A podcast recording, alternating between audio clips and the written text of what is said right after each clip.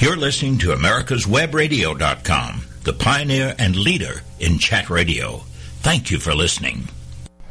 And hello, America. Welcome to another edition of Greg's List Live, your home for serious journalism only on America's Web Radio.com. Tis the season to be jolly, except in North Korea. Ho, ho, homies. Uh, you know, David, yesterday uh, North Korea, they lost their internet. So Oh. all all five houses that, that had internet in North Korea went, went dark all of a sudden. Well, And- you know, your president said he was going to get revenge. I guess. including Pyongyang. I guess I'm curious as to why we are the ones uh, taking revenge out for a Japanese company.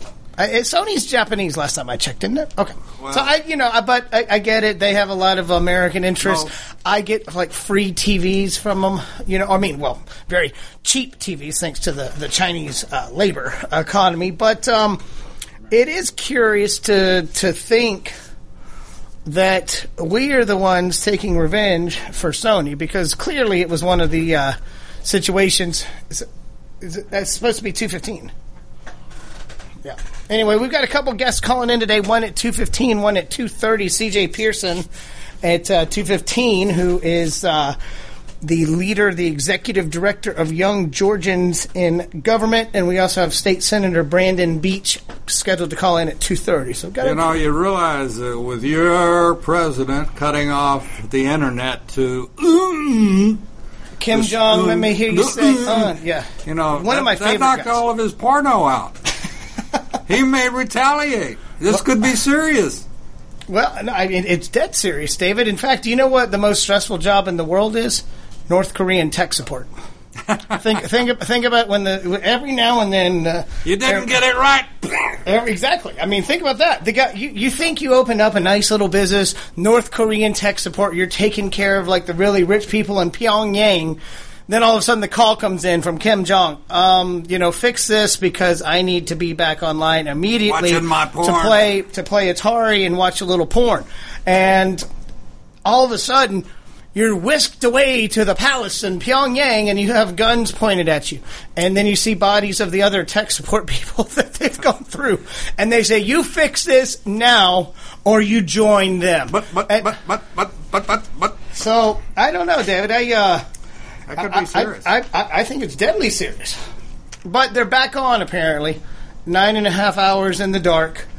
Um, some people are saying that it's the hacker group Anonymous that that did it. It wasn't the uh, the U.S. government or the CIA or whoever would uh, engage in our retribution to. I believe Obama called it cyber vandalism. yeah. Is that right? I don't know. Well, yeah, anyway, North Korea, it's been a lot of fun. I am hoping that the Commodore 64 that I ordered uh, last week will arrive on time. I'm kind of glad they're back online. You know, I mean, it's extremely important. And David, if you think about it, all of this publicity about North Korea, it's helped the geographic awareness in this country. Did you know that now a record high of 36% of Americans can now point out North Korea on a map as long as South Korea is labeled? I don't know if you. As long as South Korea is on there, 36%, more than a third of Americans. And if you can- turn left, what do you got? You got East Korea or China? You got China, and Yeah. that, that's a pretty, pretty big. Uh, Yeah, no, China's pretty easy to find. That that's a pretty easy one. Every just flip on your TV and you'll find it. But uh, anyway, your president did uh, something that you've heard me talk about a lot. Actually, he did something. Um, the you, you've heard me mention Cuba, and I don't think me and you agree on this about opening it up. Um, I can't remember if we do or not. I, for some reason, I don't think that we do. I've agreed that the, uh, or I've, I've posited the opinion that the Cuban embargo, 54 years of it, has not worked. The Castros are still there. You know, Fidel is, is obviously full of formaldehyde or something. He's still alive somehow. Now his brother Raul is running the day to day affairs for the past five, six years. But, you know, what, what do we do about it? Well, see, And- I think it's worked well because where else are we going to ship all those old cars? you know, that's the biggest wrecking yard of in the world. Well, but that's the thing is, okay, it's great for classic car collectors here, and it could be good for our auto manufacturers. I, I got, I got somebody argued with me uh, last week about it. I, I posted a pretty good article uh, that I wrote about why we should do it, why Cuba is not a threat to the United States. And they said, well, the French and the Germans have been trying to invest in there and they haven't been able to do it.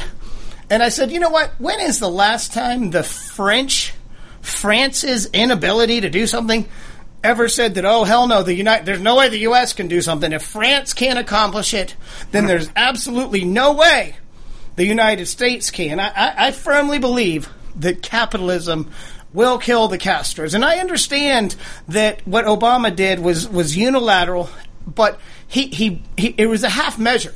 Okay, he all he said is we'll open up an embassy and you know Americans can start traveling there. I I I would love to travel there. I don't like the government telling me where I can go. So you just if you hadn't have mentioned that, I would have gone ahead and given you your Christmas present. But since you've already blown it, well, so much for is it a Cohiba, so is it a Cohiba cigar? It, no, it was a uh, canoe with the one paddle, so you could well, go to Cuba. You know, no, I, I, tell you, I, I uh, You've See, been I lived while. through. You didn't live through the Cuban crisis. No, I didn't. I- No, I- I you weren't was- even born. No, my whole life, I, my whole Um, life, I've been told I can't go to Cuba. Uh, you know, I. Uh, my biggest thing is if it were done the way it should have been done, as opposed to unilaterally, and and we had gotten something out of it, and the Cuban people directly would get something out of it, I would be all for it. But it's like, oh, uh, well, you know, I, I know a guy sitting across from me. I want to go to Cuba, and where are you going to stay? Well, I'll stay in one of the nice Cuban hotels. well, what are you supporting when you stay in one of the nice Cuban hotels? Um, hopefully, all of the hotels are owned by the army. right. All of the restaurants are owned by Understood. the army. Understood. so you're basically supporting. You're propping you're propping up a regime that already has absolute power, though. I mean, Yeah, there's they, they so- they already do have absolute power. They're losing the, the, their trading partners with Russia and Venezuela. And I, Now- I don't, quite honestly, I don't think the folks, and- and I agree with your statement that capitalism could bring their folks to the to the brink of doing something. Well, I'm not sure their folks. They've had 54 years to do something, and they haven't done anything. So uh, no, I'm I'm I really. I, I don't have a problem with opening the doors up to Cuba had it been done right, and I don't think it was done right. Nor do I think uh, this administration could. I don't think they could hit a commode seat. You know? Well, that's the thing, though, David, and that's what uh, one, the the gist uh, or the rationale with, with the article that I wrote was is that Obama did a half measure.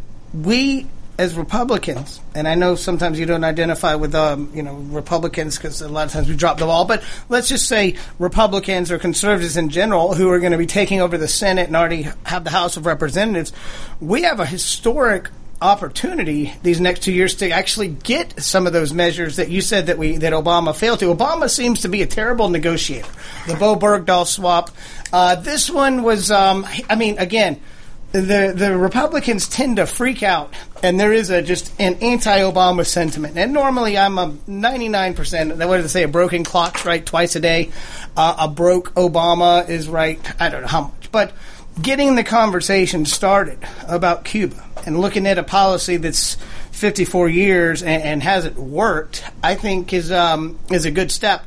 But Republicans again will have the ability to lead the negotiations this next two years. So maybe we can get. The, the, the freedom of the press and, and and enhance private property rights and maybe even restore some of the private property that was stolen from many Cuban Americans years ago.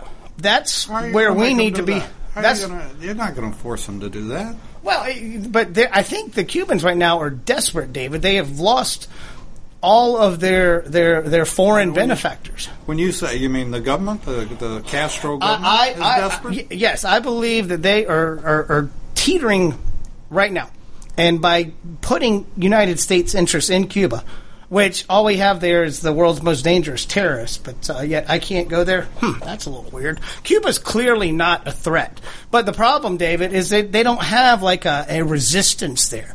The, the any healthy Cuban, they'd much rather put together a couple air mattresses and try to float to Miami through the shark-infested Straits of Florida than take up arms. I mean, we have two generations of Cubans right now that have grown up that have no memory of the uh, pre-Castro Cuba. So there is no indigenous uh, angst against the Castros. The only way we're going to win this thing is through outside influence. If you look at Venezuela, when Chavez died, did it get better? No. Maduro took over and it got worse. So just because one of the, the Castros leaves and maybe Raul leaves doesn't mean that's going to improve what's been a totalitarian state. We need good old fashioned America, good old fashioned capitalism to go in there. And, and, and if we're actually in there and on the ground, perhaps we can set up a drone strike for the, the palace. That's all. That, I mean- that's, uh, that's your your president's military force is, is starts with a D and ends with an E, huh? yeah.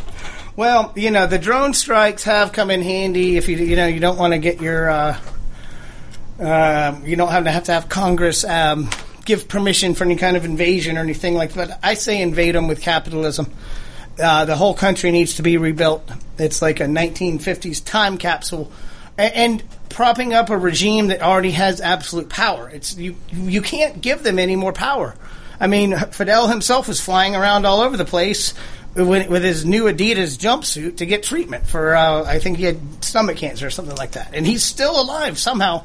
We think. Yeah. We haven't seen him in a while, but It's like it's like Cuban rum. maybe they're doing like Weekend cigar. at Bernie's with Fidel down there. Like he's dead, but they got like little strings and stuff attached Well, to his be, arms.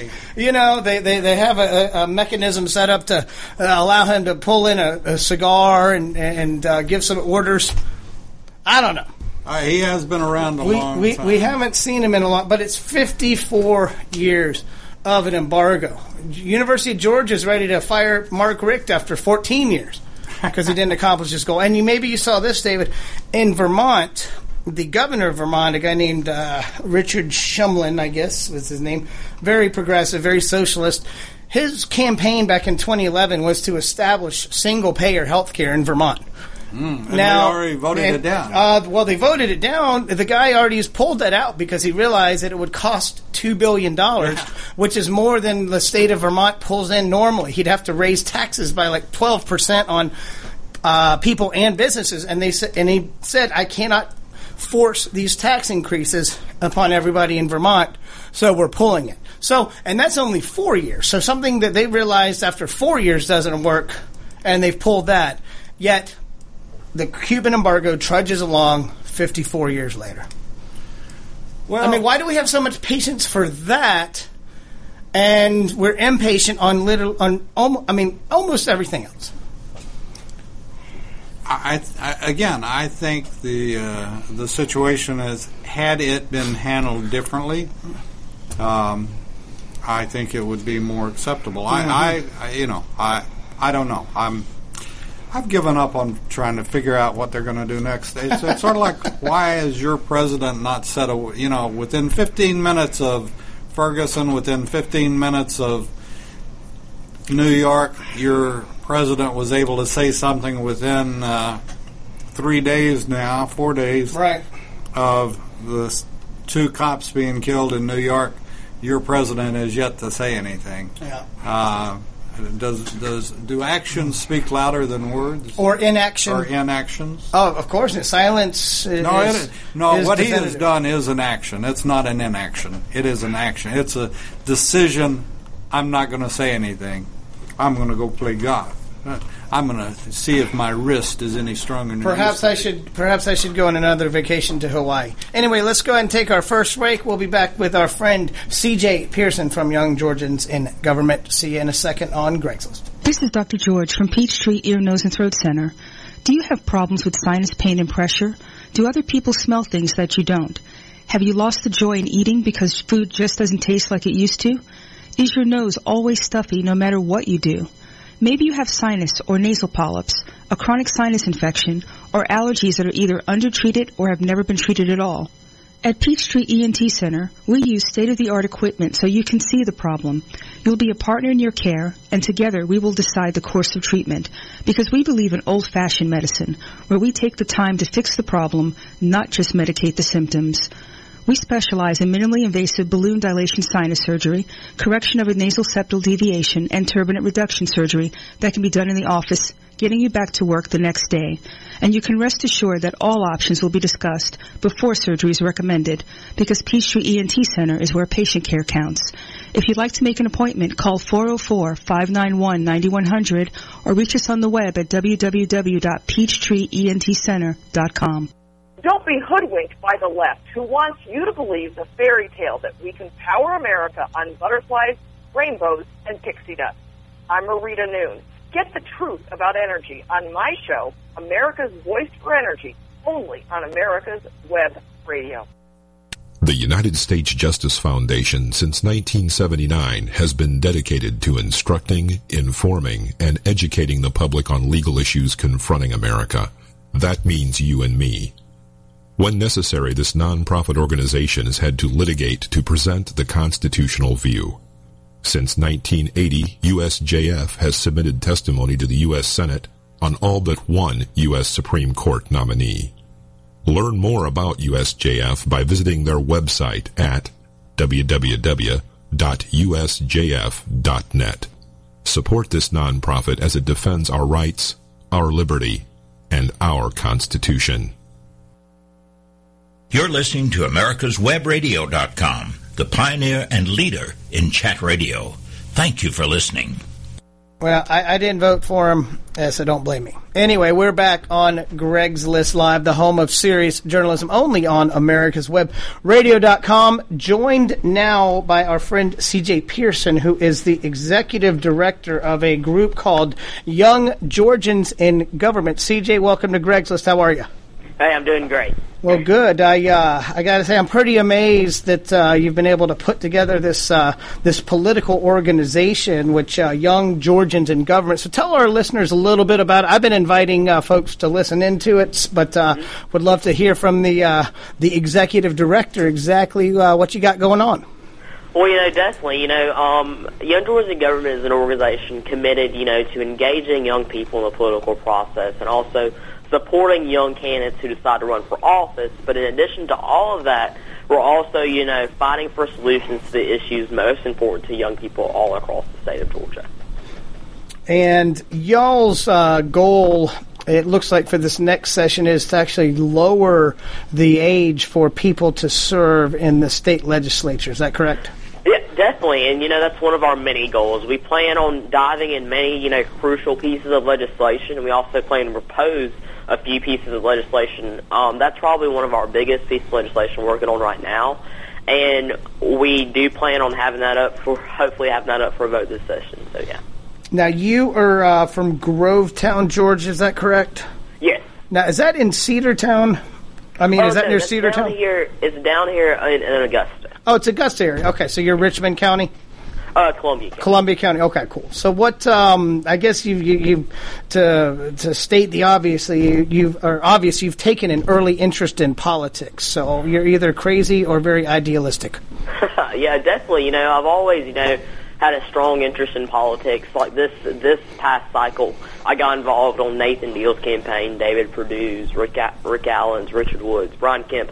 All those great people. I had the opportunity of working on their campaigns and I just you know had the opportunity to dive right straight into it, and it's been it's been great. I really have been more involved than I really ever was, and it's been a great opportunity. You know, that's that's one of the driving forces behind this legislation. That during that time working on these campaigns, that I had the opportunity of working with the teen Republicans, and I just saw how capable not only you know myself, but you know all all young people that are really involved in, in politics were just as capable as any other legislator to make decisions uh, under the gold dome.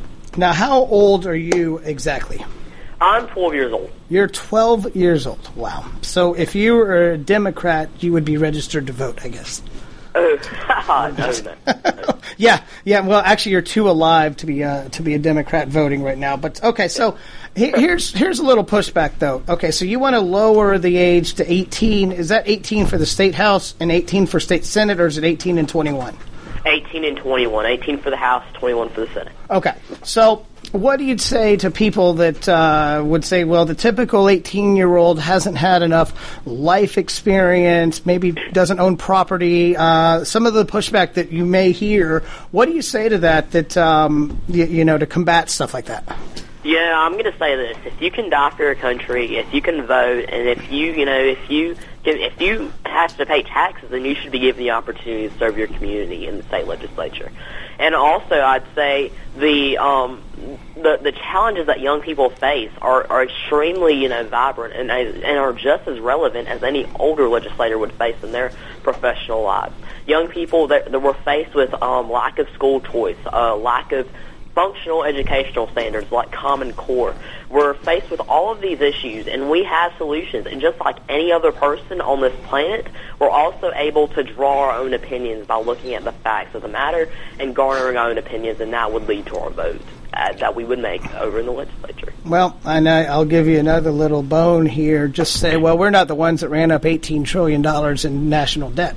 Mm-hmm. Yeah, you know, definitely, you know, that has definitely, you know, has then the blame could be placed on really anyone. But the thing is, that that eighteen trillion dollars in debt, who does it really impact? It impacts the younger generation. We're gonna if if really if there's no big changes in the near future, we're gonna be forced to pay back this debt, and we're gonna be forced, you know, to uh, have a sufficient way to, you know, form a solution to the problem we didn't even make. And that's the greatest opportunity of getting young people to serve in their government. They're going to be faced with the, you know, they're going to be the front line of seriously, you know, just going at the problem head first and just presenting real solutions to preserve our future. Now, at 12 years old, um, you're obviously not driving yet. I hope not, anyway. Um, mm-hmm. So, how do you get around? I guess you have parents, or uh, can can you get an Uber account at 12? I don't know. Uh, I think you have to be 13, but I don't know. But um, well, uh, my parents, yeah, they've driven me around, you know, to campaign events and yeah. events that we have, you know, around o- over here in Augusta and you know, in Atlanta. And I do plan on going to first day sessions, so they'll drop me up there, and I'll, you know, so yeah, they've been really supportive as far as that goes. Well, that's cool. Now, are they? Um, how do they typically vote? I'm always curious as to see how young people get into uh, politics, whether or not their parents had a formative uh, um, impact on that, or if it was just something that you watched uh, too much Fox News. Oh well, my parents are Democrats, and you know I'm pretty pretty conservative. So conservative that sometimes I can't even stay in my own party. But you know, so as far as that goes, I've had, I've been exposed to you know both sides mm-hmm. of the aisle, like you know my parents' views and you know Rick Allen and all those great people just getting involved with the teen Republicans, all that great stuff. Been exposed to all of those views, and really, while they are Democrats I was able to form my own opinions. Like I said, like any other person, when you look at the facts, you look at the ideologue, then you really you're able to form your own opinion. And for me, I just fit, you know, within the Republican Party. Well, that seems pretty cool. I guess um, I got to ask, how many kind of, uh, what kind of classes are you taking? You taking economics classes? What do you think about like laws of supply and demand? Um, you know, for policy, for public policy, eighteen-year-olds are going to have to. I, I, guess it's a lot of pressure on them if they do serve in the legislature to prove their bona fides, to prove they actually uh, can foment uh, public policy. You know, definitely. You know, there's lots, lots of legislation that you know that you're going to have to have a general knowledge of the effects of it. But there's also lots of resources that every senator and current state senator and representative have. And uh, the actual legislature, they have a budget and policy office that release studies, a nonpartisan study on that. So, well, you know, while there are, they would have to possess, you know, a you know a decent knowledge of policy. There are policy analysts that are you know full time employees of the General Assembly. Okay, so are you are you class president? As, am I classified as what? Are you class president of your uh, 12, 12 year old? Is that seventh grade or eighth grade? Um, I I am actually a student body president at Columbia Middle School. Yes. Okay. Well, good. I was about to say if you if you weren't student body president, you should definitely think about running for that. As uh, you know, obviously you're uh, clearly laying the path for uh, for something at 18. Are you um I, have noticed you've posting updates as far as getting sponsors for um, this bill to lower the age. Who is the the lead sponsor, and are these people that are just saying they're going to sponsor it, or because I mean they can't officially drop anything until after the first day of session? Mm, well, they can pre-file. Our primary sponsor is Ben Harbin over here in District 122. He's actually my rep. Okay. And we have 10 yeah, we have 10 additional co-sponsors, and these are all people that have committed to co-sponsoring. Um, ben has legislation on his desk. He's going to let people sign it. These upcoming weeks, and we're going to drop it early on the first day of session. Okay, because I know that there's been a lot of uh, bills pre-filed, um, and and last year one of the one of the things that I like to try to encourage our legislators to do is is if they are going to. Um, you know, make uh, pre-filed bills. Try to keep the bills simple and one issue. One of the things last year that, that failed was this uh, medical cannabis, which uh, Allen Mhm. Peake was a big uh, uh, purveyor of that. Because and of the autism insurance. yeah, and it had almost unanimous support in both houses, and Governor Deal would have signed it, but it was torpedoed at the end because people wanted to p- tie on some extra sausage making to it. Uh, what do you think about? It, do you do you want to keep your bill pure? Yeah, definitely. You know, it, it's pretty cut and dry. Eighteen, twenty-one, lower the age. I think um, some people may say. I was talking to Dewey McClain over in the House, and he said he wants to attach a rider that would force us to recognize the constitutional amendment that allows 18-year-olds to vote. And I thought that we had already recognized that, but apparently we didn't. And he wanted to attach that to legislation. I said no, and I said no, and I said, well, You're a tough negotiator. yeah, you know, I said no, we're not doing that. But the thing is, you you support the bill like it is, or you don't support it. But if you're going to recognize that, if you want the Georgia to recognize that we're going to vote, that that 18 year olds can vote, then why don't you just represent, recognize the right for 18 year olds to run for office? And I'm pretty sure everything after that will fall right into place. And then eventually he said, yeah, he'd support it, but he didn't want to sign on to it. He's working on other legislation. But, you know, I've, I've, I've encountered that. People want to attach unnecessary riders to it, but Mhm. no. It's pretty cut and dry. Lower the age, and that's pretty pretty much what we're going to stick towards. So you're, uh, I mean, you sounds like you're actually learning a lot of the uh, the nuts and bolts of passing stuff. You're using a lot of terminology that I, I got to say, I, um, you know, being out in the public arena a lot, I'll ask people who their state senator is, and I get the answer. I think it's Isakson sometimes. So you, you, I will give you a lot of cr- uh, credit for uh, being precocious, but uh, I don't want to also denigrate you. It seems like you're actually uh, very resourceful, and, and going through this process is going to be a very uh, teachable moment for you because a lot of folks don't even know the first thing about uh, getting a bill through. They don't understand the process, and you're already telling people no riders on this. yeah, definitely. And you know, I think we we've encountered very good support, and we know we just hope that people, you know, look at the recognize the capabilities of young people right now, and just say that okay, they're capable of doing this. Let's give them the opportunity. Most of the innovation in the techno in the technology sector, Mhm. it came from young people, and young people that dropped out of college in all honesty that were able you know to turn simple ideas to uh, billion dollar companies and that is what we need in government. We need innovation and we need an investment from not only older people but younger people as well. And i think younger people bring a new type of thinking a new way of thinking. And they just have you know a, a, a huge they have a huge concern for our nation's future. And even our states. And you know we're the truth is, we are, you know, we have the highest unemployment rate in the entire country. Uh, yeah, in the entire country, and we and we don't like that. And we definitely, you know, uh, we definitely want to change that. And I think, you know, if if a Georgian cares enough about it, we're legally adults. Give us the opportunity to represent our views in the legislature. Well, it sounds like it'll be uh, an interesting session to be sure. This is something that certainly wasn't on people's radars a couple years ago, and I think it's going to be an interesting fight. Basically, the, the key to getting any legislation passed is just say it's for the children. And uh, anyway, CJ, I appreciate you calling in. Thank you so much, and I look forward to seeing you down under the Gold Dome this next session. No problem. And we'll good see you in a, with you too, man. We'll see you in a couple minutes on Greg's List. Cook Immigration Partners is your passport through the immigration maze.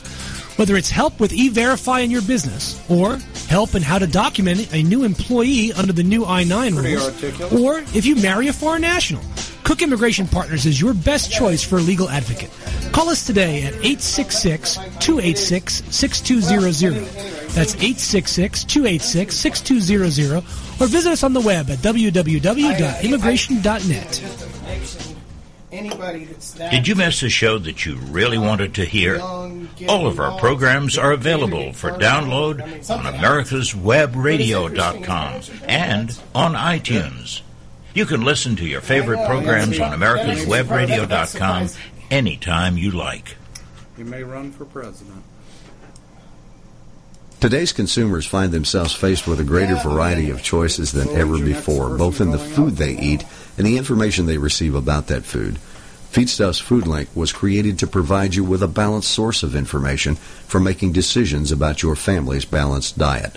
Visit feedstuffsfoodlink.com to learn about your food directly from the source, the people who work every day to provide it.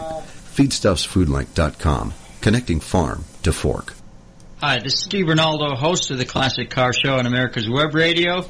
Uh, just talking to you about antique car insurance. I think that uh, if you're looking for the best coverage for your classic car, consider J.C. Taylor Insurance. They've been our my insurer for years in this hobby and have the top rating of every, all of the insurance companies in the hobby. When you get ready for insurance, call J.C. Taylor or visit jctaylor.com on the internet. This is Dr. Susan Blank, Medical Director for the Atlanta Healing Center. Our team is able to offer a multitude of treatment options such as quantitative EEG, also known as brain mapping, hormonal and nutritional assessments, neuropsychological testing, and cognitive therapy, along with traditional 12-step facilitation. And we can even offer you, if appropriate, a gentle medically managed detox. Please contact us at 770-696-9862. This is America's Webradio.com, the best in chat radio designed just for you. And welcome back to Greg's List Live, your home for serious journalism only on America's Webradio.com. Very interesting chat there with uh, CJ Pearson, 12 year old CJ Pearson, who uh, I hope in six years will be running for some kind of office, maybe college president. Um, but uh, it was a interesting conversation. Very precocious young man, and uh, I wish him luck in his endeavors. And uh, obviously, he knows a lot more about the average bill. But uh, we wanted to take this moment to welcome our next guest, uh, Senator Brandon Beach, to the show. Uh, Brandon, how are you? Welcome to Greg's List. Oh. Do both. Hey, Brandon. Greg, how are you? Um, Merry Christmas. Hey, Merry Christmas to you. Speaking of that, have you uh, finished all your shopping yet? Yes. You have okay, good. I uh, on the way up here, I got stuck at Lenox Mall area for a minute. So apparently, the mil- uh, about a million people have not quite finished that. So uh, I, I thought that was interesting. But anyway, Senator uh, Brandon Beach from uh, Alpharetta is Milton part of the district up there. Correct. Alpharetta, Milton, and Cherokee County. Cool. Yeah, I figured that was kind of the uh, North Fulton, and then all of uh, is it all of Cherokee as well, or just part of it? Well, it's everything uh, Cherokee east of 575. Okay, so the uh, certainly the, the, the northern suburbs of a city with five million people and growing. Uh, Brandon, transportation is clearly an issue that uh, you've spearheaded. Uh, I know you were the president of the Chamber of Commerce um, for a while. Are you still the the president? Yes. Okay. Still president CEO of the Greater North Fulton Chamber of Commerce. Okay, so this transportation has obviously been something on your mind for a long time, and it, it looks like that that will be something on Georgia's mind this next session. The um, everybody's already sending out uh, trial balloons about how to fund things. What um, what, what do you think the most important things that uh, that need to be accomplished in this next uh, session as far as our transportation needs? Well, we've got to invest in our infrastructure.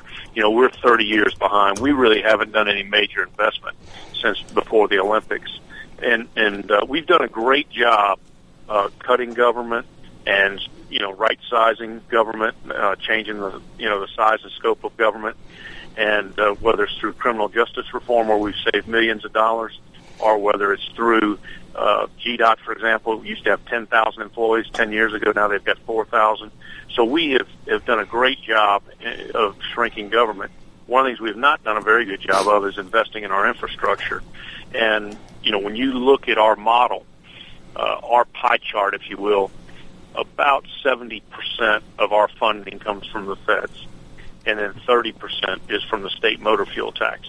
Now, in contrast, Florida's just the opposite. They're 72% state money, and then the rest federal money. And so what they do is they use their federal dollars for maintenance and uh, resurfacing, asphalt resurfacing, and so on. And then when they do a big capital project, they don't have to go through the federal guidelines like we do. So what that means is if we both started the same interchange on the same day, they would finish three years ahead of us. Because we have to go through the federal process when we take that federal dollar. Now, so I hope I'm making sense. But Yeah. so we've got to learn to wean ourselves off the federal money and and use that for maintenance and resurfacing, and use our own money for capital projects so that we can get projects built quicker and uh, and you know and really in a in a more costly way. I guess I'm trying to figure out how Florida. money, Yes. so it saves you money if you can get these projects done quicker. Well, Florida doesn't have a state income tax, so how exactly are they? And neither does Texas, and these are states that uh, far surpass Georgia in uh, infrastructure funding. So, how are these other states doing it? And and while we still have a state income tax, and we're so far behind. Well, Texas has a lot of oil money, which helps them because of of their their tax on oil. Mhm. Um, and and I I believe Florida is through user fees, and they have they do a property tax that goes to transportation. Plus, they've been in the turnpike business for a long time, so a lot of their new capacity's been turnpikes and you know toll roads. Um, So but- they so they do a lot of we just- yeah, consumption based ta- okay they do a lot of consumption based taxes which I think the uh, the low hanging fruit obviously for the state legislature is moving that fourth penny for the from the motor uh, from the fuel tax from the gas tax obviously to the coffers of the state for Yeah, transportation. we, I think that's the low hanging fruit. That's kind of a an obvious thing to do is get it dedicated back to transportation, the fourth penny. But you know that's only 185 million. I mean, it, we need to look at generating between a billion to a billion and a half dollars to really move the needle. and that's uh, per year, correct? Correct. On top of our billion dollar program. You know, Greg, when I first was on the GDOT board eight years ago, we had about 1.3 billion in state motor fuel dollars. Today it's right under a billion. So that's a 300 million dollar, you know, hit that has been taken in the last eight years because cars are getting better gas mileage. We also sell a lot of electric cars. I think, uh, you know, the state of Georgia is like number one in selling of Nissan Leafs. So we, uh, which is all good because it's good for the the environment and it's good for the consumer. But they're putting the same wear and tear on the road and not paying any kind of motor fuel tax at all. Yeah, and the other pro- the other thing with the Nissan Leaf is Georgia uh, has a five thousand dollar tax credit, so people are leasing those leasing Leaf leasing, if you will, and uh, driving them for free for a couple years, basically, and not paying any of the fuel tax. I see a huge problem with that. I, I I'm advocating to get rid of the. Uh, I don't think we should be funding the R and D department for for profit companies like at Nissan. And, you know, we got to look at implementing some kind of ad valorem tax for these cars because they are clearly clogging up the uh, interstate arteries. Uh, there's a lot of weight. Uh, even a Nissan Leaf weighs a certain amount and, and causes wear and tear on the roads, and those folks aren't paying a dime towards uh, towards their, their usage. Correct. So I, I know they've um, thrown out some. I, I've, I saw a number three hundred dollars a year for electric cars. Is that something that's pr- been preliminary uh, in preliminary Well, discussion? 200, uh, I think it's 200 a year for uh, electric cars and then 300 a year for commercial hybrids. You know, like if it was a company that was that had a hybrid, a Okay. UPS, for example, or, or so on, that has an electric truck or car. Right. And then there's going to be obviously some talk of uh, the T uh, resurrection of the T-SPLOST, which failed in most districts uh, a few years ago. And I actually did not support the T-SPLOST because uh, I just a lot of the major heavy lifting projects in it, Brandon, didn't start until year eight. And in my opinion, if you're going to tax people, you got to get some progress right away. Yeah.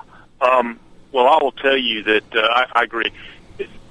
When we did this uh, study committee and we went, we, we visited eight different locations around the state. Mm-hmm. And one of the things we did do, we, we visited all three of the regions that passed the T-SPLOS. Right. And all three of those regions were ecstatic. They were happy. They were getting roads built that they wouldn't have gotten built for 10 years. Even the mayor of Columbus came and testified before our committee. She was adamantly against the T-SPLOS, fought against the T-SPLOS, and she testified to our committee if the T-SPLOS was upvote was held tomorrow, she'd be the biggest cheerleader for it. Okay. She sees what it's done. So uh, I think if we can get the project list right, um, I think it would have been a little different. But that's that's uh, you know, Yeah. hindsight. Well, I- I'll tell you, Georgians have a history of we will vote. Um, you know, obviously we have a, a certain Tea Party sentiment, and I know uh, there are a lot of folks that like to use the CAVE people acronym, Citizens Against Virtually Everything. But we've shown that um, Republicans and Democrats we can work together, and and we will vote on SPLOS to fund things. I personally vote for the uh, one cent uh, e-SPLOS in DeKalb County because that money is dedicated directly towards education, and supposedly it raises about six hundred million dollars. And I'd much rather have it paid that way than them trying to jack up property taxes on somebody like me. So that's kind of. I think how we have to frame the argument, and we have to kind of we have to show people. Greg, I I think you saw that in this last election. Uh, Cobb passed their SPLOS. Uh, uh, Forsyth County passed a $210 million bond initiative for infrastructure. And then Clayton County opted into MARTA. Right. So I, I think those were three big wins. And I think those people, you know, voted. They knew where their money was going. They knew what they were voting on. They knew the projects they were going to get and the money was going to stay in their counties. And they voted yes overwhelmingly. Yeah.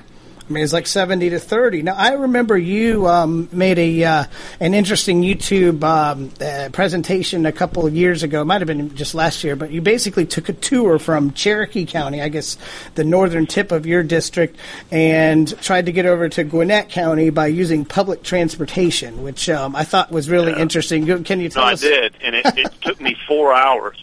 But what we learned during that, and we've addressed some of it, is that to when you cross jurisdictional lines, you had to go to do to plan that trip. I went from Cobb Transit to MARTA to Gwinnett Transit. I had to go to three different websites to look at schedules, and I had to pay with three different methods. And if we're ever going to attract the lifestyle rider, um, you're going to have to make it very, very easy and convenient and uh, efficient. And this is just, you know, when you wrote each system, Greg, they were all good by themselves. They just didn't talk to each other. They didn't coordinate, if you will. Yeah. And and what we need to do is make sure those are all coordinating to where if you get on a uh, bus at Kennesaw State and you're trying to go to the 191 club to go to your job down at the 191 building, Mhm. you shouldn't have to go to two websites. You shouldn't have to pay in two different methods. You should know you could get down there in a, a good, efficient time with, you know, clean and safe uh, transit options. So, and I think we're going to get there. I can tell you this, the region is working uh, better than they ever have as far as when you look at MARTA, GRTA, uh, GDOT, they're all sitting around a table and they're communicating and working to try to solve their issues. And, um, you know, I think, you know, down the road we're going to need to expand transit. But right now, what I'm, you know, fighting for is to take our current assets that are very fragmented and, and they don't speak to each other uh, and get those to at least coordinate Well- so that we can get around uh, around. And I, I think we can get there. Yeah, Um, and I think that you know. having the reliability in transportation, like you were talking about, where you know that if you leave at a certain time on CCT, that you'll be able to get to downtown in an hour or an hour and Right. fifteen minutes. And right Yeah. now, it's kind of up. Brandon, can, let- we'll- let's take a break here. Uh, we got a couple minutes, but I wanted to. There's a couple specific things I wanted to ask you about on the other side of it. Uh, we'll be back in a couple minutes with Senator Brandon Beach on Greg's List. Hello, I'm Dr. Mike Karuchak. Have you ever wondered what doctors talk about amongst themselves? If you do, join us on the Doctor's Lounge and hear the doctors' conversations amongst themselves. Join me and my co-host, Dr. Hal Schertz, every Thursday morning, 8 to 9 a.m. Did you miss a show that you really wanted to hear? All of our programs are available for download on americaswebradio.com and on iTunes. You can listen to your favorite programs on americaswebradio.com anytime you like. Watchdog is a term given an organization like the United States Justice Foundation, which since 1979 has been watching out and, when necessary, taking the appropriate action from testifying to litigating to protect our constitutional rights. USJF, a nonprofit organization, is nationally recognized not only as a watchdog, but many in the government as well as those involved in legal cases have also called the USJF a bulldog for the tenacious approach in their presentation and proof of what is right. Find out more at www.usjf.net. Support USJF as they support you. Healthcare Consumerism Radio. Learn, connect, share. Join us every Friday at 11 o'clock to learn all those confusing issues around healthcare, Obamacare, Medicare, Medicaid. We'll help you find the answers, help you stay in compliance. Join us Friday at 11 o'clock. This is America's Webradio.com, the best in chat radio designed just for you. And welcome back to Greg's List Live, the home of serious journalism only on americaswebradio.com. We're wrapping up with State Senator Brandon Beach talking about transportation issues. Uh, Brandon, Braves are moving to Cobb County in a couple years. I think this is the perfect time to get the conversation started between CCT, MARTA, and, and, and Gwinnett for, for that matter. Because if it took you four hours to get from Cobb to Gwinnett, I don't think we're going to have too many Gwinnetians at the new Brave Stadium. Well, I will tell you that uh, you're right, and I, I do think that with Clayton County coming into the fold, uh, that is going to create some momentum for Cobb and Gwinnett and GRTA all get to be part of a, a regional transit entity. And if we can get the five big counties to play in the same sandbox and work together, along with GRTA with their express routes, and and have it uh, coordinated to where that all is functioning as one entity, uh, even if they still keep their same names for now. You know, the idea I've thrown out there is to change the name uh, of MARTA and all these agencies to the Atlanta Transit Link, the ATL. So you would get on an ATL bus, an ATL train, an ATL express bus. Because right now, Greg, when you go downtown today at the end of the day, you'll see MARTA buses, GRTA buses, CCT buses, Gwinnett buses. It's very, very confusing. Um, so if we could have one brand, but, but that's down the road, Right. and that's not something we have to do right away. But we need to at least start coordinating together. And I do believe that Cobb and, and Gwinnett are going to want to do that uh, as long as their residents uh, still get the uh, same or better service, which I think they would get. Yeah, I'm a native of, of native of, of East Cobb, and um, we've had just so much uh, vitriol against uh, moving MARTA up there. I uh, thought that maybe attitudes were changing a little bit, but um, being at Cobb GOP and some other places this past year, they certainly have not. I uh, I'm a fan of the uh, the heavy rail. I think it should go to Cumberland, Kennesaw State, maybe somewhere north, because the the main goal for transit is to get cars off the road. So if if you're going to do that, you almost have to change behaviors a little bit, but with Hartsfield being the busiest airport in the world, all that northwest corridor, and if we could do the same in Gwinnett, maybe go up to the Mall of Georgia, all that transportation going to the airport would uh, take a lot of cars off the road. So that's something that I think we're going to have to. That's probably 20 years away at least, because Well- attitudes still haven't changed on that. Let me just say one thing also, though, Greg. Keith Parker is doing an outstanding job at MARTA. Mhm. He's brought a real solid business approach. Mhm. He's cut out all that knucklehead behavior. He's cleaned it up. Um, and he is really focused on service and amenities to make the, the transit experience a good experience. They also have a very good board.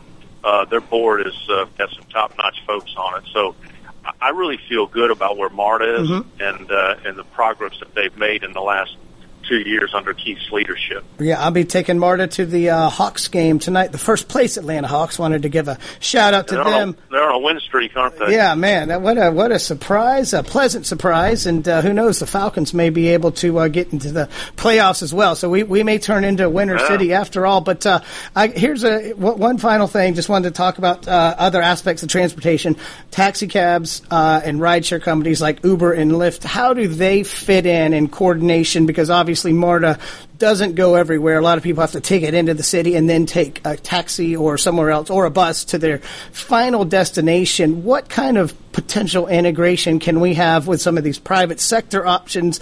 The appetite, um, I, you know, the cabs and, and Uber and Lyft are obviously in a heated battle against each other, and I think that there's room for all of them to uh, to yeah, play. I do. I agree with you. I think there's room for everybody to play and, and to make a difference and make an impact. Make money. I, I will tell you, there's not been a lot of discussion on that of how the the taxis and the Ubers fit in on a transportation plan. Mhm. Uh, I know they are in a heated discussion about you know how they operate and regulate and so on. Um, but uh, you know, I, I've taken Uber before, and it, it's it's a great service.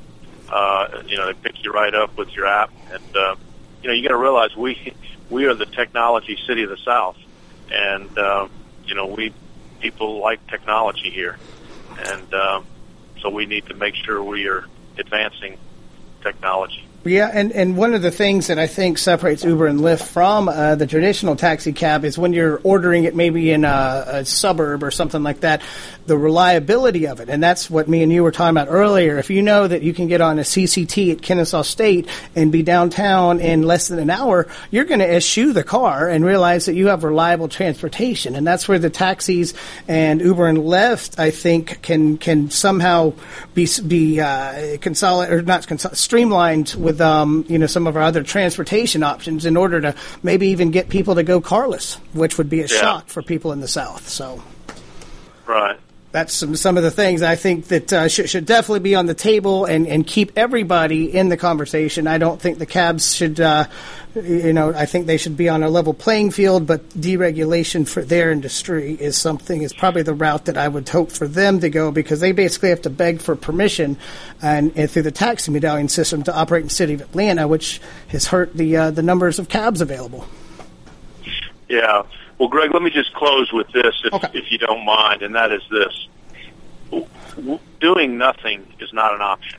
We cannot continue to kick the can down the road and not invent, invest in our infrastructure. If, if we don't address our infrastructure needs, you know, putting my economic development hat on, my chamber hat, it, it'll become a retention issue. It won't be about recruiting new companies. It'll be, be about trying to keep companies here because there is a breaking point where employers and employees just will have enough where they're not going to commute two hours to work in the morning and two hours to work in the evening. You hmm. know, so we have to make sure we have some options out there uh, for people to get to and from their their jobs. Yep. And um, you know, in my district, we saw two companies uh, leave, and that was um, Athena Healthcare and WorldPay. Now, they stayed in Georgia and they went down to Midtown and downtown, which is good. So we kept them, but they could have very easily went to Raleigh, Durham, or, or or Charlotte, and we don't want that. So we have got to make sure that we're providing the proper proper infrastructure to to keep these companies and continue to, to recruit new companies. All right. Well, anyway, Br- uh, Senator Brandon Beach, we appreciate you calling in today, and uh, expect to have you back uh, maybe in a month or so once session starts and we get some uh, some actual bills dropped. Well, and s- I look forward to it, and we'll we'll be back on the air. And I just want to wish you and your viewers a Merry Christmas and a Happy New Year. Thank you, Senator Brandon Beach. You have a Merry Christmas and a Happy New Year as well. And uh, wanted to thank Senator Beach for calling in just a couple of days before Christmas. The Christmas rush does not slow us down here at Greg's List. Um, really, I believe session starts on January 12th for the state of Georgia. So it uh, it Right is- around the corner. It is rapidly coming up, and uh, we look forward to seeing you at the Capitol. And uh, you and your wife have a Merry Christmas. Okay. Okay, thank you. Appreciate it, Brandon. And we are going to wrap up here on Greg's list. Got a couple of uh, minutes left to finish up some segments. The oil prices have continued to plummet, and uh, I was uh, on the uh, conversation earlier uh, during the break with uh, our station owner, and um, the state of Texas obviously being very reliant on oil and its prices is hemorrhaging jobs now, and it's uh, you know it's interesting the, the the give and take and the pull um, push and pull of industries because a lot of these uh, oil companies that are uh, making money and and manifested because of, of fracking and the shale they're only profitable if oil is at a certain price. That's the way their business model is now. So if they're not profitable, they go out of business, which decreases the supply of oil, and it pushes us back on an upward spike in prices. So it's, uh, I don't know what to do. If I was investing in oil right now, I would um, probably try to uh, diversify. I'm not a, uh, a financial planner, but I would just say that uh, it's you, you can't you can't say it's going to go too much lower. Um, gas prices in Georgia are down to about 225, which gives a lot of the legislators some opportunity to look at consumption taxes. I personally believe consumption taxes are the best way to raise taxes as far as messaging uh, pushing off increased revenue or tax increases in the state of Georgia, you really have to tell the taxpayer what they are getting. And that was the, the fundamental failure of the T-SPLOST is at first it was transportation, then it was economic development, then it was a hybrid. And if you really gleaned through the list of projects, the major ones, the heavy lifting, the ones that would have made a tangible difference, most of them didn't start until year eight. So band three was what it was called in the uh, in the bill. the The good thing about T SPLOST is it was highly specific. I mean, specific to like starting dates. It wasn't nebulous, but it simply did not uh, move dirt quick enough. So people would be paying taxes for eight years before they would see any of the major improvements happen. And we all know that none of these projects are going to be wrapped up within two years. So it, the tax would have had to be re implemented. But learning from that, picking the specific projects from the T SPLOST and showing that to the taxpayer and then giving them the choice look, we have to fund this somehow. We can raise your property taxes, we can do this, or if we do nothing, then the roads will degrade and you won't be able to go anywhere unless you have a helicopter. Uh, those are the options. Then that'll give the, the the folks here in Georgia a choice to vote to donate more money to the state of Georgia to distribute to transportation and construction and development companies to increase infrastructure and to enhance it and to improve it or to not improve it to keep the status quo. Now the state of Georgia is about 21 billion dollars per year. And that number has gone up considerably since the the dregs of the Great Recession, back when it was about 16 to 17 billion. So we are increasing revenues. The question is if they need a billion more, or 1.5 billion, or whatever the number is, how do you get there? It can't be revenue neutral. They have to get more revenue. So the devil is in the details, as you all know. And it's going to be what are people willing to pay for? And how you message it as far as going on a ballot. Let me ask you something, Greg. You know, in talking about that, I would say everything you said is correct. And your question, are the people willing to pay for it? I tell you what, in my opinion, and I'd, I'd love your opinion, I think people today are basically of of the set that they will they will go along with most anything if they're told honestly and they're told truthfully and they're shown you know if if if Deal or anybody else is kind of well we need to spend a billion and a half doing it and we're going to do it and you know you don't get to, then I think they're going to be upset but I I honestly think if they are given you said it you know if they're informed then they they would support it yeah yeah, I mean, I, I that's the one a benefit that the T Plus had. It really did have a very detailed over. I mean, over detailed. Really, they should have probably cut down some of the projects and gotten the heavy lifting done a little bit earlier. But that was very specific, and I think people really, uh, you know, if they are messaged properly and they they don't feel like they're getting hoodwinked, then they will go for it. They will invest some of their own money in improving uh, their infrastructure and their transportation needs. Anyway, we're going to wrap up here on Greg's List. As always, we thank you for listening. Thank you to C.J. Pearson and State Senator Brandon Beach for joining us just a couple of days before the holidays. We will see you next week on Greg's List. We've got another great show lined up, and uh, thanks for listening. You're listening to America'sWebRadio.com, the pioneer and leader in chat radio. Thank you for listening.